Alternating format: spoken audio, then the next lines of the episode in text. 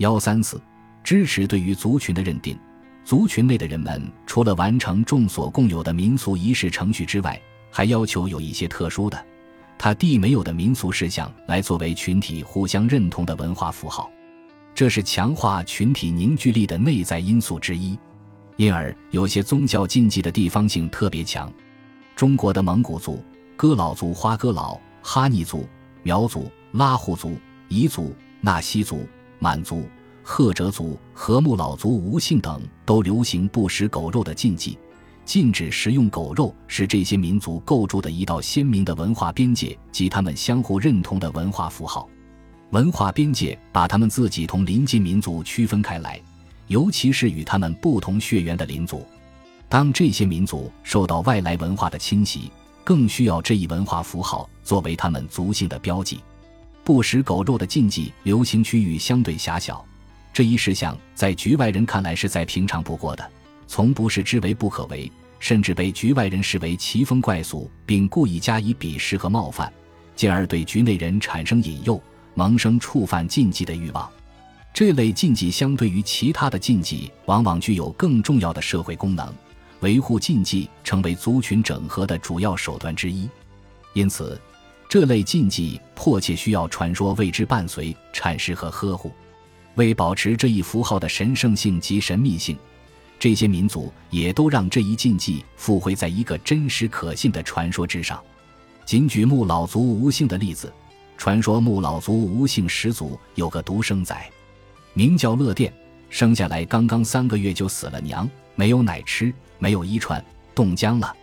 父亲以为儿子死了，哭得很伤心，把它放在大门背后的狗窝里。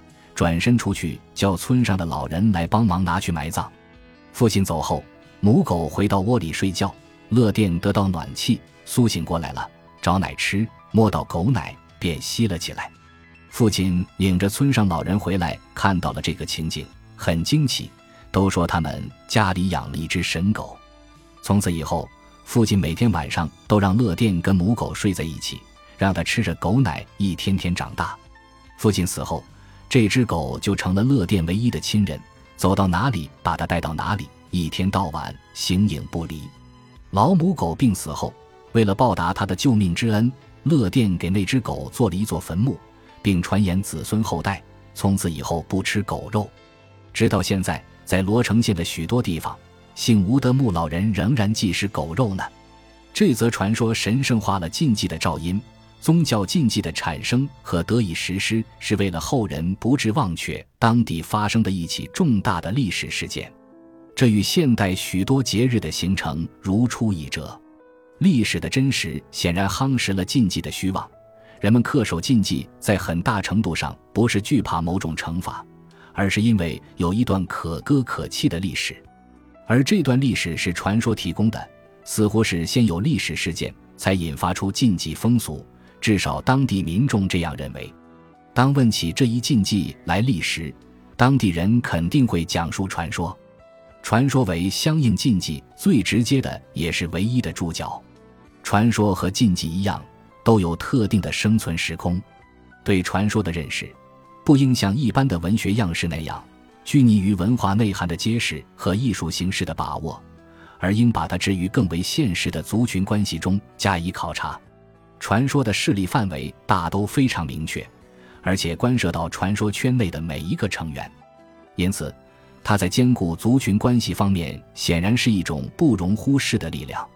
马克思·韦伯有一篇较短的文章，题目就是“族群”。该文说，如果那些人类的群体对他们共同的世系抱有一种主观的信念，或者是因为体质类型、文化的相似。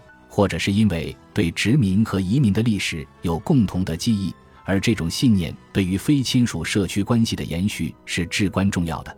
那么，这种群体就被称为族群。为某一禁忌提供证言的传说，恰恰是一个群体对相似性认同的一种主观的信念，一种在特定的社区范围内的共同的记忆。当然，这种共同的记忆并不是关于殖民和移民的历史。但却是与村落祖先和英雄生死攸关的一个历史事件，而且共同的记忆并非永远滞留于记忆的形式，还为族群构建了一个外显的极易辨认的文化符号和标志，诸如不食狗肉等等。传说同所宣扬的禁忌思想一道，共同使一族群与其他族群判然有别。可以说，这类传说和禁忌是族群在认同过程中找到的最佳的族史表现方式之一。它最大的作用就是支持对于族群的认定。传说和禁忌之所以得到群体的认可，并不断流传下来，主要是浇筑了深入人心的祖先及英雄崇拜的意识。这样，以具威慑力和权威性的禁忌传说，便成为族群内成员相互训诫的宗教式话语，超越了祖先及本族英雄崇拜辐射的区域，这话语便不起作用。甚至还有这样的情况。